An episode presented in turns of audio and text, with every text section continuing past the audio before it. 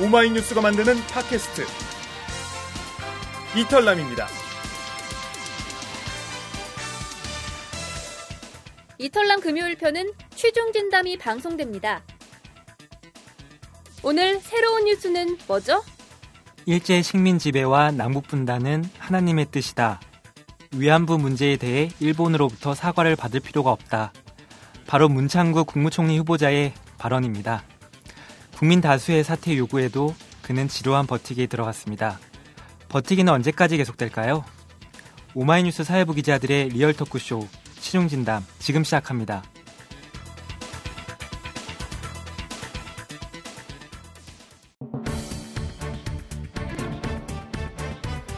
한 주간 여러분의 궁금증을 불러일으킨 사회 이슈의 숨은 이야기들을 속 시원하게 설명해 드립니다. 오마이뉴스 사회부 기자들의 리얼 토크쇼 취중 진담.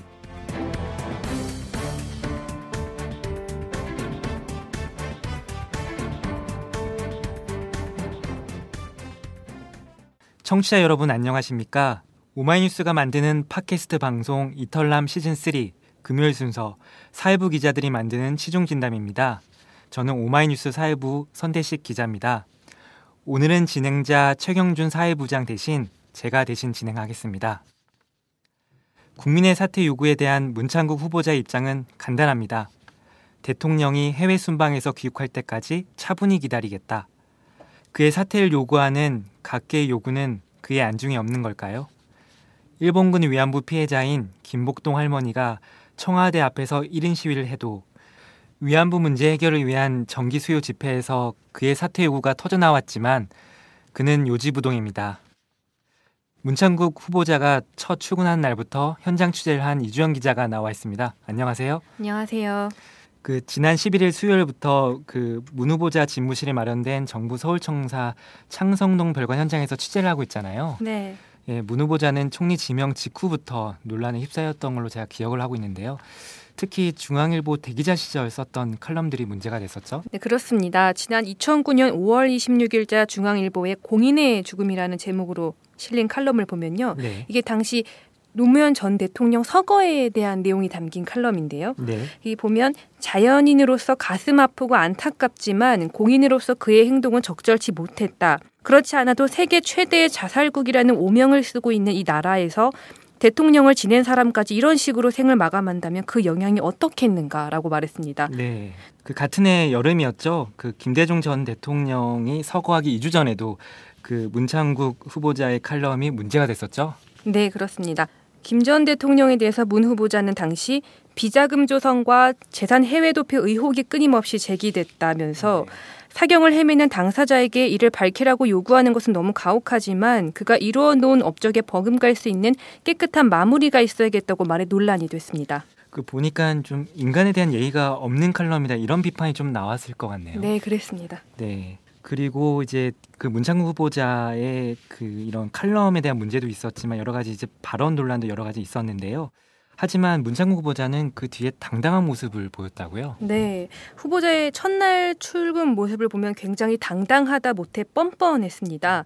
제왕적 대통령제를 견제화하기 위해 대두되는 책임 총리제에 대해서 기자들이 물으니까 네. 처음 들어보는 얘기다. 잘 모른다고 답했습니다. 책임 총리제를 모른다는 게 좀 말이 되나요? 왜냐하면 박근혜 대통령의 대선 공약이었잖아요.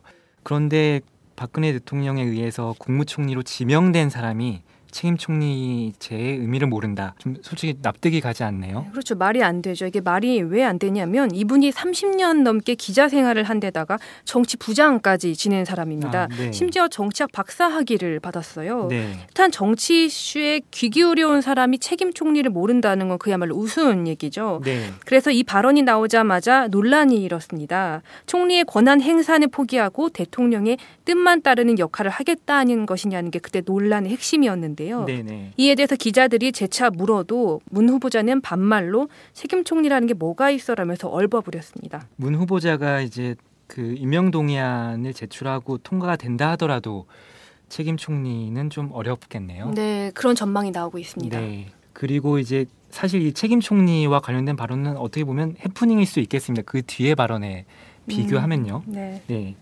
특히 이제 문 후보자가 이제 온누리 교회에서 한 발언들이 크게 문제가 됐고 이게 사퇴를 요구하는 주요 원인이 되고 있잖아요. 네. 어떤 말들이었죠? 논란의 핵심은 그가 2011년, 2012년 자신이 장로로 있는 서울 온누리교회에서 한 친일적 네. 발언 내용인데요. 문 후보자는 교회 강연에서 이렇게 말했습니다. 왜 이 나라를 일본의 식민지로 만들었냐고 하느님께 항의할 수 있겠지만 아까 말했듯이 하나님의 뜻이 있는 것이다. 너희들은 2조 500년을 허송세월로 보낸 민족이다. 너희들은 시련이 필요하다는 뜻이다. 이렇게 말했습니다. 근데 보니까 2조 500년 사실 이것도 일본 식민지 지배 시절에 이제 일본에서 좀 했던 얘기인 것 같은데요. 그리고 남북 분단에 대해서도 얘기를 했다고 하죠. 네, 남북 분단을 두고도 문 후보자는 당시 우리 체질로 봤을 때 하나님이 한국한테 온전한 독립을 주셨으면 우리는 공산화될 수밖에 없었다고 주장했습니다. 네. 8.15 광복에 대해서도 미국한테 일본이 패배 했기 때문에 우리한테 거저 해방을 갖다 준 것이라고 설명했습니다. 그 온전한 독립을 주셨으면 공산될 수밖에 없다. 그리고 이제 거저 해방을 줬다. 사실 이 말도 우리의 그 독립군 광복군의 이제 투쟁을 비하하는 발언. 네, 굉장히 논란이 될 수 있는 소지가 네. 있는 거죠. 그리고 이제 민족 비하 발언도 크게 문제가 됐었잖아요. 네, 그가 또 한 말이 있습니다. 조선 민족의 상징은 게으른 것이라서 게으르고 자립심이 부족하고 남한테 신세 지는 게 우리 민족의 DNA로 남아 있었다고 주장했습니다. 네. 이를 두고 역사학계에서는 그의 발언이 전반적으로 식민 사관 맥락에 있는 것으로 보인다는 지적이 네. 나오기도 했습니다. 제가 궁금한데 이게 청와대에서 이런 발언들을 확인을 못했을까요? 그러니까 이제 보도를 보면 청와대 관계자들도 강연 내용까지는 파악을 하지 못했다 이렇게 네. 말을 하고 있습니다. 심히 청와대에서 당황을 하고 있는 것 같아요. 그렇죠. 예상 네. 밖이었죠. 네. 어쨌든 뭐 문 후보자는 당연히 진위가 왜곡됐다 이렇게 뭐 해명 내지 변명을 하지 않았습니까? 네, 그렇습니다. 조선 민족이 게으르다고 한 말은 자신이 한 게 아니라 기행 작가인 영국의 비솜 여사가 한 것이라고 밝혔습니다. 자신들의 안위만을 생각하고 백성들을 수탈하는 데만 열을 올리는 당시 위정자들 때문에 나라를 잃게 됐다는 점을 지적한 것이라고도 말했습니다. 네. 네, 또 하나님의 뜻 발언과 관련해서는 교회 안에서 같은 믿음을 가진 사람들과 나눈 역사의 종교적 인식이라면서 식민 지배와 분단이라는 시련을 통해 우리 민족이 더 강해졌고 그 시련을 통해 우리는 해방을 맞으며 공산주의를 극복했다고 설명했습니다. 네, 그 앞서서 이제 비숍 여사가 한 발언이라고 이렇게 해명을 했던 것 같은데요. 네. 근데 비숍 여사의 저서를 보면 오히려 한국을 훌륭하게 생각한 부분들이 많이 담겨 있었던 것 같은데요. 네. 이 해명 자체도 약간 문제가 있는 거 아닌가요? 그죠. 이제 그 비솜여사 저서에는 한국의 훌륭한 부분도 같이 기술을 했는데 그걸 네. 의도적으로 우리나라를 비하하는 것만 떼서 네. 우리 민족이 더럽고 게으르다고 반복적으로 말하는 것은 심각한 문제라는 평가인 음, 겁니다. 네. 그리고 이런 발상은 일본 극우 역사관과 정확하게 일치한다고 전문가들은 지적을 합니다. 네. 우리 민족이 게을러서 자발적으로 역사를 발전시킬 능력이 없었기 때문에 네. 식민 지배를 필연적으로 받을 수밖에 없다는 내용이 일치한다는 네. 겁니다. 그 일본 국우 역사관과 일치한다고 이제 전문가들이 지적한다고 말을 했는데요. 실제로 그 일본에서는 오히려 문 후보자의 발언에 대해서 환영한다 이런 평가도 좀 있다고 하더라고요. 좀 네, 어떻습니까? 이제 그 문 후보자 교회 강연 발언이 보도된 후에 이제 제가 일본 트위터나 페이스북 반응을 봤는데요. 네. 이제 일부 네티즌들이 어, 굉장한 사람이다. 아직 음흠. 한국에 이런 사람이 남아 있었구나. 네. 힘내시라. 네. 음. 끝까지 가시라. 이런 반응들이 있더라고요. 특히나 또 그 보수 신문인 산케이 신문 같은 경우도 좀 옹호했다고. 네, 산케이 신문 같은 경우는 한국 특파원이 직접 글을 써가지고 네. 칼럼을 통해서 문 후보자의 주장이 일부 맞다. 특히 이제 일본 식민 지배에 대한 부분 주장은 네. 아예 틀린 건 아니다라고 얘기하기도 했습니다. 사실 옹호한 거죠. 네. 박근혜 대통령은 이제 일본에게 지금 위안부에 대한 좀 사과나 뭐 배상 이런 것들 좀 요구를 하고 있는데요. 이런 것에 비춰보면 문 후보자의 이런 발언들은 정말 좀 큰 문제라고 볼 수밖에 없겠네요. 네, 불리하게 작용할 수도 있다는 우려가 나오고 있죠, 실제로. 네. 그리고 또 한 가지 또 문제가 나오고 있는 게 이제 문 후보자가 그 자신의 발언에 대해서 이제 해명을 하면서 그 이제 교회에서 한 발언이기 때문에 그렇다 이렇게 얘기를 했던 걸로 기억을 하고 있는데요. 근데 하지만 문 후보자의 이런 발언들은 오히려 성서를 왜곡한 것이다 이런 주장도 나온다고요. 네, 아까 말씀드렸다시피 시련을 준 게 하나님의 뜻이다 이렇게 보는 시각은 네. 강자 그러니까 지배자의 폭력을 합리화하는 것에 불과하다는 지적입니다. 네. 예수의 삶 자체가 로마 식민지 시대에서 약자의 편에 서다가 결국 십자가에 못 박히는 희생을 몸소 보여준 것인데 모든 것을 강자 또는 지배자의 편에 서서 하나님의 뜻이라고 주장한다면 그건 성서의 본뜻과는 한참 거리가 있다는 지적인 겁니다. 네. 이렇게 여러 가지 문제가 나오고 그 해명조차도 어, 설득력 있게 다가오지 못하는 상황인데 어쨌든 문 후보자는 계속 버티기에 일관하고 있군요. 네. 네, 이주영 기자와 함께 그 문창구 후보자의 여러 가지 문제되는 발언들 그리고 문제되는 해명들에 대해서 살펴보고 있습니다.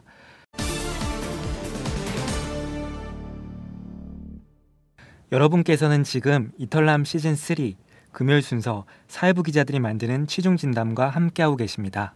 네, 이주영 기자 그 문 후보자의 이제 발언, 문제되는 발언, 해명 이런 문제도 좀 있었지만 그리고 태도에 대한 문제도 좀 제기되고 있는 것 같아요. 네. 그 이제 문 후보자의 친일적 발언, 민족 비하적인 발언이 제기되고 좀 논란이 있었을 때도 문 후보자는 사과는 무슨 사과냐 이렇게 떳떳하게 나왔다고 하던데요. 좀 납득하기 어려운데 그때 상황을 좀 설명을 해주시죠. 네, 이제 그 처음에 KBS 9시 뉴스에서 보도되면서 파문이 일었을 네. 때그 다음 날 기자들이 바로 문 후보자 자택 앞에서 기다렸습니다. 네.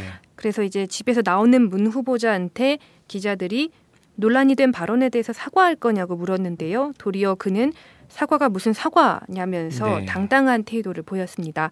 그러다가 논란이 계속되니까 몇 시간 뒤에는 교회에서 한 발언이라 오해의 소지가 있었다면서 유감을 표명했습니다. 네. 사과까지는 아니지만 어쨌든 자세를 낮춘 건데요. 근데 이제 그 뒤에 그날 밤이죠. 네. 그때 그문 후보자 쪽에서 긴급하게 또 기자회견을 하지 않았습니까? 네, 이제 문 후보자 쪽. 네, 그래서 그 당시에 문 후보자가 이런 파문에 따라서 사퇴하는 거 아니냐, 사실 이런 이제 의견들이 좀 있었는데요. 기자들도 그렇게 생각을 했고요. 네. 하지만 그런 게 아니었잖아요. 네, 전혀 아니었고 그날 밤 다시 이제 언론 관련한 보도가 왜곡됐다면서 네, 교회 강연 발언을 보도한 모든 언론을 상대로 법적 대응에 나설 것이라면서 갑자기 강경한 태도를 보였습니다. 네, 총리 후보자가 언론의 검증 보도에 법적 대응으로 나선 경우는 전례가 네, 없거든요. 지역 제 기억에도 없네요. 네. 그리고 또 당시 한 대학 강연에서 일본군 위안부 문제와 관련해 일본의 사과를 받을 필요가 없다는 발언을 한 사실까지 나온 상황인데 네. 그런데도 이렇게 법적 대응이라는 강경 대응에 나선 것입니다. 근데 어떻게 법적 대응을 한다는 건지 모르겠네요. 그게 동영상에 의해서 공개가 된 거잖아요. 네. 본인이 직접 또 한 말인데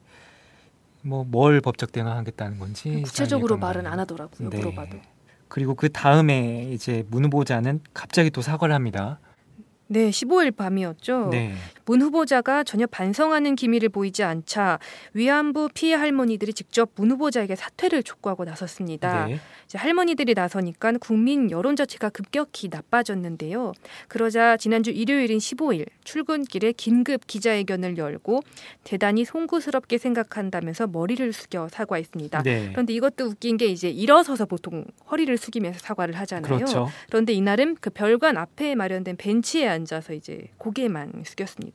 네, 어쨌든 뭐 본의와 다르게 상처받으신 분들이 계시다는 걸 알았다면서 네. 사과의 뜻을 처음으로 밝혔습니다. 오히려 할머니들이 더 화가 났을 것 같네요. 네, 저도 그렇다고 보는데요. 네, 그런데 다음 날이 16일 아침 출근길에선 또 입장이 바뀌었습니다. 네, 야당에서 사퇴 요구가 많다는 기자들의 질문에 야당에 가서 물어보라면서 또 신경질적인 반응을 보였습니다. 네. 그러니까 현장 취재진도 문 후보자의 진심이 무엇인지 알기 힘들 정도였거든요. 왜냐하면 계속 오락가락 태도가 그러게요. 바뀌니까요.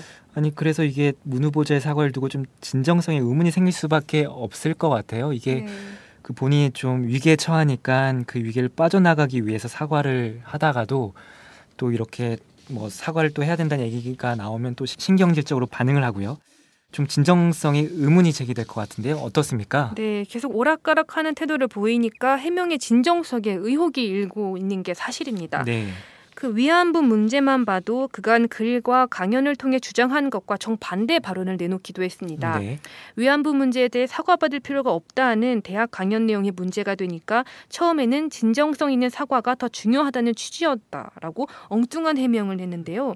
나중에는 금전적 배상에 치우치는 당시 협상에 대해 지적한 것이라고 말을 바꿨습니다. 계속 말을 바꾸는군요. 네, 또 그러다 이후에는 일본이 우리의 이웃이 될 수 있느냐면서 반일 발언을 내놓기도 했습니다. 네. 이렇게 자꾸 말을 바꾸니까 그가 보수적 소신파라기보다는 상황에 따라서 쉽게 네. 말을 바꾸는 눈치 보기형 인사가 아니냐는 지적도 네. 나오고 있는 상황입니다. 박근혜 대통령은 어떻게 이런 문창국 후보자를 선택을 했을까요?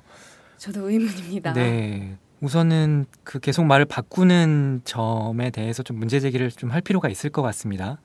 그러니까 앞으로 이제 문 후보자가 국무총리가 된다 해도 이런 문제들은 크게 문제가 될 것 같은데요.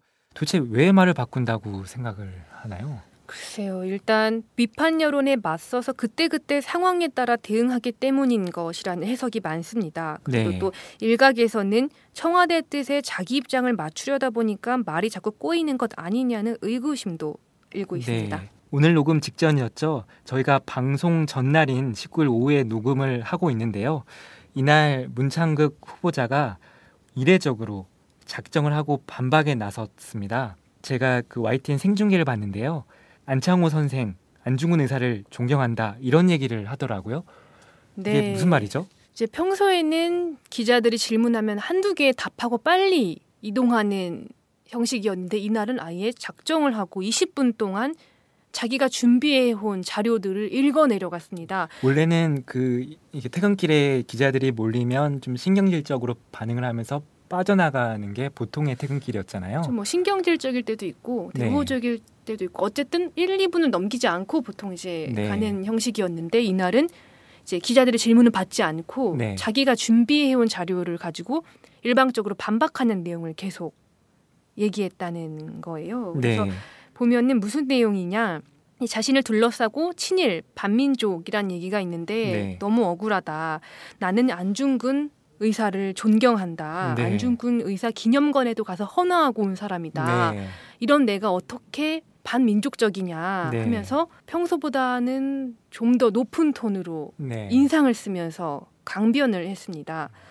그리고 또 보면 인상적인 게 그 자신이 썼던 칼럼을 직접 네. 프린트해가지고 형광펜으로 밑줄을 쳐서 그걸 다 현장에서 읽었어요. 네. 그러다가 자신이 흥분했는지 그걸 다 읽고 나서 그냥 휙 나가버렸거든요. 네, 네. 굉장히 자기도 흥분을 했던 거죠. 그래서 아, 이제 작심을 하고 반박이 나섰구나. 그건 즉 이제 여권의 사퇴 압박이 거세져서 그런지 몰라도 그렇겠죠. 이제 매일매일 이렇게 거의 셀프 청문회나 다름없는 반박 자리를 마련하겠다고도 했습니다. 아 매일 하겠다고. 네, 하나요? 내일도 하겠다고 오늘 예고를 했어요. 그 오늘 생중계를 보니까 인상적인 장면이 기자들한테 한글도 모르냐 이렇게 호통치는 장면이었던 것 같은데요. 이게 어떤 맥락에서 나온 얘기죠? 그게 어떻게 된 거냐면요. 이분이 이제 안중근 기념관에 가서 헌화를 했어요. 이걸 증명하기 위해서 직접 그 헌화 사진을 프린트해서 이날 가져왔는데 이 헌화 사진에 적힌 글귀를 현장에 있던 기자들한테 읽어달라고 했습니다. 네. 이제 당황한 기자들이 안 읽었죠. 그러니까 한글도 모르느냐, 왜 안 읽냐면서 오히려 따져 물었습니다. 굉장히 당황스러운 상황인 네. 거죠. 왜 본인이 안 읽고 기자들한테 읽어달라고 했을까요? 모르겠습니다. 아마 흥분을 해서 그 그런 식으로 좀 얘기가 나왔던 걸로 보이네요. 네, 이러다가 또 이게 더 악수가 되는 건 아닌가. 이제 네. 제가 걱정이 돼요. 네, 알겠습니다. 그 이주영 기자와 함께 문 후보자의 우왕좌왕한 태도, 계속되는 말바꾸기에 대해서 살펴보고 있습니다.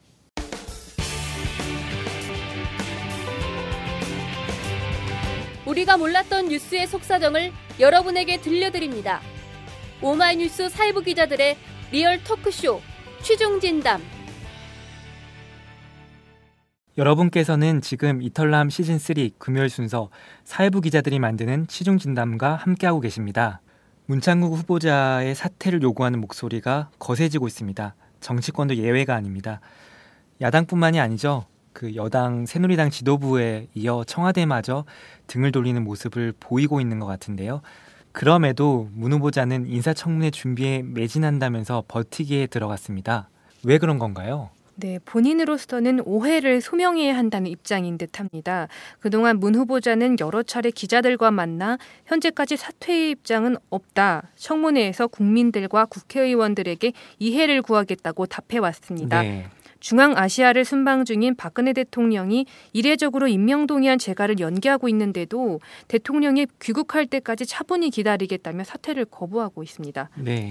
실제로 여당 안에서는 지난 17일이었죠. 그러니까 박 대통령이 임명동의안 재가 검토를 귀국 후로 미루기 전날에 청와대와 문 후보자가 접선했다는 설이 제기되고 있습니다. 네. 새누리당의 한 관계자에 따르면 이 자리에서 청와대 쪽은 당내 여론이 안 좋으니 정리해달라고 애들러 부탁했는데 문 후보자는 제도적 절차에 따라 소명할 기회는 줘야 하는 것 아니냐며 사퇴 요구를 거부했다고 알려졌습니다. 참 청와대는 좀 난감한 상황이겠네요. 청와대에서 지명을 했으니까 또 책임을 져라 이런 문 후보자의 입장도 청와대에서는 또 안 받아줄 수 없을 것 같기도 한데요. 또 다양한 해석이 나온다면서요. 네, 이런 해석도 나옵니다. 문 후보자가 정치인이나 공직자 출신이 아니다 보니까 알아서 거취를 정리하지 못하고 명예회복에 방점을 두고 있어서 상황을 꼬이게 만들고 있는 것 아니냐는 시각입니다. 네. 아까 말씀드렸다시피 오늘 기자회견에서도 네. 굉장히 자신의 억울함을 호소하는 모습을 보이기도 했죠. 네. 방금 말한 대로 이제 문 후보자가 정치인이나 공직자 출신이 아니다 보니까 기존의 이제 총리 후보자와는 좀 다른 태도를 보이고 있는 것 같은데요. 네. 특히나 궁금한 게 이제 기자 출신 국무총리 후보자인데 이제 취재하는 기자들한테는 좀 어떻게 대하는지 이게 좀 궁금하네요. 이게 좀 재밌는데요. 네. 이제 문 후보자가 취재진을 대하는 태도가 쭉 변해 왔어요. 네. 이분이 이제 중앙일보 주필 출신이시잖아요. 네. 이제 지명 직후에 서울대에서 연 기자회견에서는 기자들을 후배라고 부르면서 공식 질문 답변 없이 일방적인 말만 하고 떠났습니다. 사실 뭐 본인 입장에서는 기자들이 후배겠지만 기자들은 국민을 대신해서 취재를 하는 거고 문 후보자한테 질문을 하는 건데 어쨌든 문 후보자는 음, 공식적인 질문 답변 없이 일방적인 발언만 하고 떠났군요. 네, 다음 날에 이제 첫 출근 날에도 기자들의 질문에 반말로 답변을 하거나 네. 이제 아예 답변을 안 하고 떠났습니다. 네. 나름 이제 후배 기자라고 대하면서 이렇게 반응을 한 것 같은데요. 그렇지만 국민들은 지켜보고 있었을 텐데요. 네. 그러다가 출근 이틀째인 12일 저녁에 취재진과 마찰을 빚는 상황이 벌어졌습니다. 네. 창송동 별관 로비에서 자신을 하루 종일 기다린 취재진을 따돌리고 밖으로 나가려다 기자들에게 거센 항의를 받은 것입니다. 왜 몰래 빠져나가려고 했을까요? 당시 상황이 어땠냐면요. 네. 문 후보자는 이날 오후 7시 48분에 총리실 직원을 통해서 9시 뉴스를 보고 퇴근할 테니 저녁 식사들을 하고 오라면서 안심을 시켰습니다. 음, 기자들한테 이렇게 전달했다는 네, 네. 거죠. 그런데 문 후보자가 1분 뒤인 49분에 엘리베이터를 타고 내려와 차량에 올라탔습니다. 네. 기자들은 이제 당황한 거죠. 네네. 총리실 말을 믿고 방심했던 사진 기자들은 급히 취재 장비를 챙겨서 문 후보자의 차를 막았습니다. 네. 상황이 안 좋아지니까 이제 문 후보자가 직접 차에서 내려가지고 네. 저녁 식사 뒤에 돌아올 테니 안심하라면서 상황을 수습 했습니다. 돌아오긴 했나요? 네, 돌아와서 이제 네. 나중에 또 정상적으로 네. 퇴근을 했습니다. 네. 이제 이날 이후로 문 후보자와 총리실이 기자들을 대하는 태도가 확 바뀌었는데요. 네. 총리실에서는 문 후보자의 출퇴근 시간이 몇 시인지, 점심 저녁 식사는 어디서 하는지 등을 상세하게 공지하면서 취재진을 배려하고 있고요. 갑자기 친절해졌네요. 네, 현장에서 포토라인이 자꾸 무너지는 상황이 생기니까 문 후보자가 들어오거나 나올 때는 꼭 빨간색 띠로 포토라인을 따로 치고요. 네. 미리 질문을 뭐 할 건지 기자들에게 받아서 후보자에게 전달하기도 합니다. 네.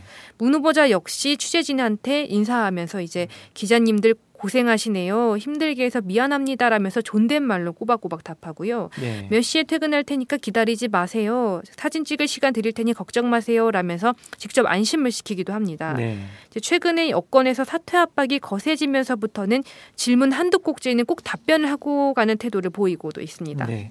문 후보자 입장에서는 기자들이 단순한 이제 후배 기자일지 모르겠지만 네. 네, 기자들은 국민을 대신해서 그 의혹을 검증하는 역할을 부여받고 있는 거 아니겠습니까? 그렇죠. 네, 그런 상황에서 문 후보자가 기자들에게 반말을 하고 또 질문에 대해서 답변하지 않고 이런 부분들도 아마 좀 큰 비판을 많이 받았을 것 같습니다. 네, 그렇습니다. 네. 실제로 그런 비판이 많았죠. 네, 그렇기 때문에 이렇게 좀 입장이 바뀐 게 아닌가 이렇게 보입니다. 기자에 대한 태도는 쉽게 바꿀 수 있을지 모르겠지만 자신의 문제적 발언을 주워 담기는 어려운 일일 겁니다.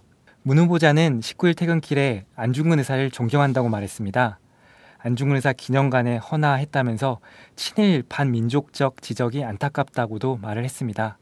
안중근 의사는 조국을 위해 자신의 목숨을 던졌는데요. 문 후보자의 버티기는 과연 조국을 위한 것인지 문 후보자가 곰곰이 생각해야 될 일인 것 같습니다. 문 후보자는 대통령을 기다리겠다고 말했습니다. 국민의 뜻보다는 박 대통령의 뜻을 기다리고 있는 것 같습니다. 어쩌면 하느님의 뜻을 기다리고 있는지도 모르겠습니다.